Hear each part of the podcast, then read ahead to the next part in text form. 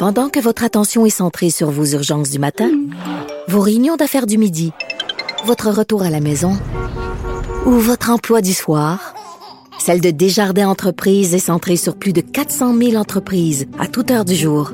Grâce à notre connaissance des secteurs d'activité et à notre accompagnement spécialisé, nous aidons les entrepreneurs à relever chaque défi pour qu'ils puissent rester centrés sur ce qui compte, le développement de leur entreprise.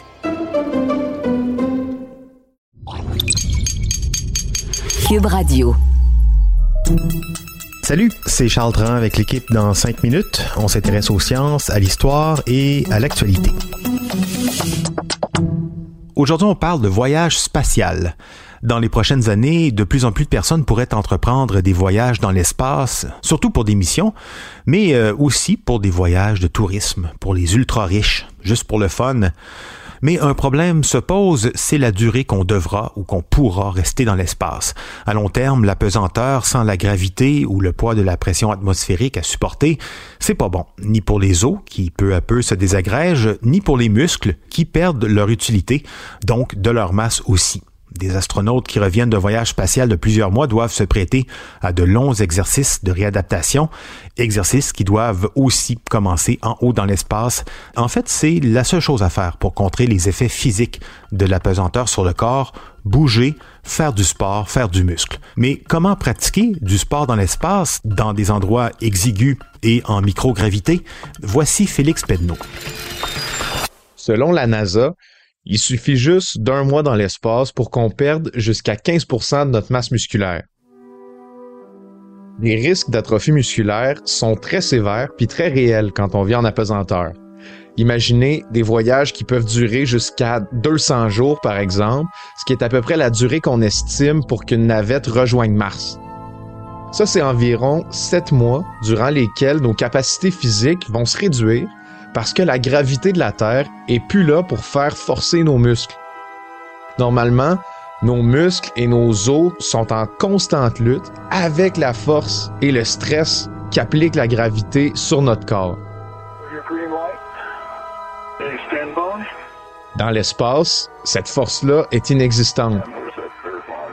Donc les muscles arrêtent lentement d'avoir besoin de forcer. Ils reçoivent aussi moins de sang parce que le cœur a plus besoin de pomper aussi fort pour envoyer le sang aux différentes parties du corps.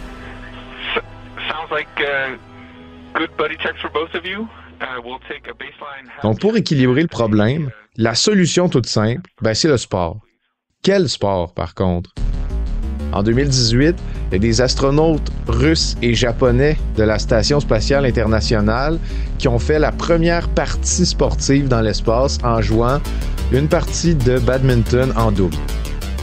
C'est facile, parce qu'on peut envoyer le volant d'un bord à l'autre des couloirs exigus de la station sans trop de risques. Mais vous comprendrez que le badminton, ben, c'est assez insuffisant pour garder des astronautes en forme. Ça prend des véritables moyens de se muscler. L'Agence spatiale canadienne recense trois machines dans la Station spatiale internationale qui servent aux astronautes à maintenir une bonne forme physique. Ce qui est curieux d'abord, c'est que toutes les machines dans la Station spatiale internationale doivent être isolées physiquement du reste du vaisseau par des matériaux qui absorbent les vibrations. C'est pour éviter que les secousses répétées des machines endommagent à un moment donné la station spatiale à long terme. Donc, parmi les trois machines, il y a l'exerciceur à contre-résistance. Ça, c'est une machine plus grosse qu'un homme, dans laquelle on peut se faufiler pour pousser contre des compresseurs vers le bas et vers le haut en même temps. C'est comme si on empêchait des grosses pinces de se refermer sur nous. Et ça, ça fait forcer l'entièreté du corps. Il y a aussi, croyez-le ou non, ben, un bon vieux tapis roulant. Seulement, il faut se sangler à des élastiques reliés au tapis pour que notre corps reste collé quand on court et pour pas qu'on se mette, après deux pas de course, à faire le moonwalk en apesanteur dans la station spatiale. Et il y a aussi finalement le bon vieux vélo stationnaire. Vous remarquerez, tous les objets que j'ai mentionnés stimulent les jambes en particulier. C'est parce que les jambes sont dans les parties du corps les moins utilisées par les astronautes en apesanteur. Ça fait qu'elles sont encore plus susceptibles d'être victimes d'atrophie musculaire ou même de perte de masse osseuse, ce qui revient à vieillir prématurément. On recommande donc aux astronautes dans l'espace de faire au moins deux heures de sport par jour pour éviter que leur corps développe des problèmes permanents. Ça, par contre, c'est dans le monde idéal de la Station spatiale internationale. Une grosse infrastructure qui peut se permettre d'avoir jusqu'à trois machines d'entraînement à son bord. Mais si on regarde les modèles spatiaux qui ont des visées plus commerciales, comme les navettes touristiques de SpaceX, on est loin d'avoir autant d'espace et on est loin d'avoir pris le sport dans l'espace au sérieux. The Crew Dragon capsule. La capsule Crew Dragon, qui est le dernier bébé de SpaceX, aurait à peu près la taille d'un petit VR, pour vous donner une idée. Et dans cette capsule-là, on aura peut-être le luxe d'intégrer un équivalent de vélo stationnaire. I was amazed. Mais déjà, avec tout l'équipement high-tech qu'on range partout, sorti, la machine pourrait bouffer la moitié de l'espace disponible pour les voyageurs. Ça, c'est sans compter que pour que tout le monde ait ses deux heures de sport par jour, il faudrait que la machine soit utilisée 18 heures par jour dans un tout petit compartiment partagé. Pour dire que nos nouveaux conquérants de l'espace, ben, ils ont peut-être négligé cet aspect très important des longs voyages spatiaux. La preuve, le système de filtration d'air d'une petite capsule spatiale, ben, il serait peut-être même pas suffisant pour gérer l'excès de chaleur, de CO2 et d'humidité qui est rejeté par plusieurs corps qui font de l'exercice en simultané. On est donc très loin de pouvoir promettre à des gens qui seront en pleine santé lorsqu'ils arriveront sur Mars au terme d'un voyage de plus de 200 jours.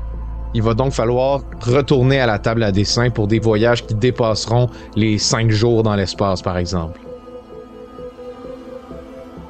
Ah, et le vrai sport dans l'espace, comme le soccer, le hockey, des gens y pensent.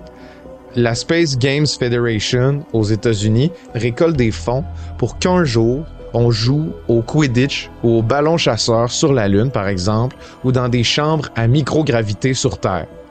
Leur projet pilote pour prouver que c'est possible, des séances de jeu dans des avions en chute libre pour reproduire l'effet d'apesanteur. Ah, j'avoue que j'aimerais bien essayer ça, un avion zéro gravité, pour voir l'effet que ça fait d'être en apesanteur. Faut avoir le cœur solide dans ces avions-là. C'est pas pour rien que les anglophones les ont baptisés les Vomit Comet. Sinon, après euh, faire des dons à la Space Games Federation pour encourager le développement des sports dans l'espace, euh, je pense pas, non, pas tout de suite. Il y a beaucoup d'associations de sportifs très terre à terre qui pourraient faire un meilleur usage de nos dons par les temps qui courent. Merci, Félix Pedneau. C'était en cinq minutes.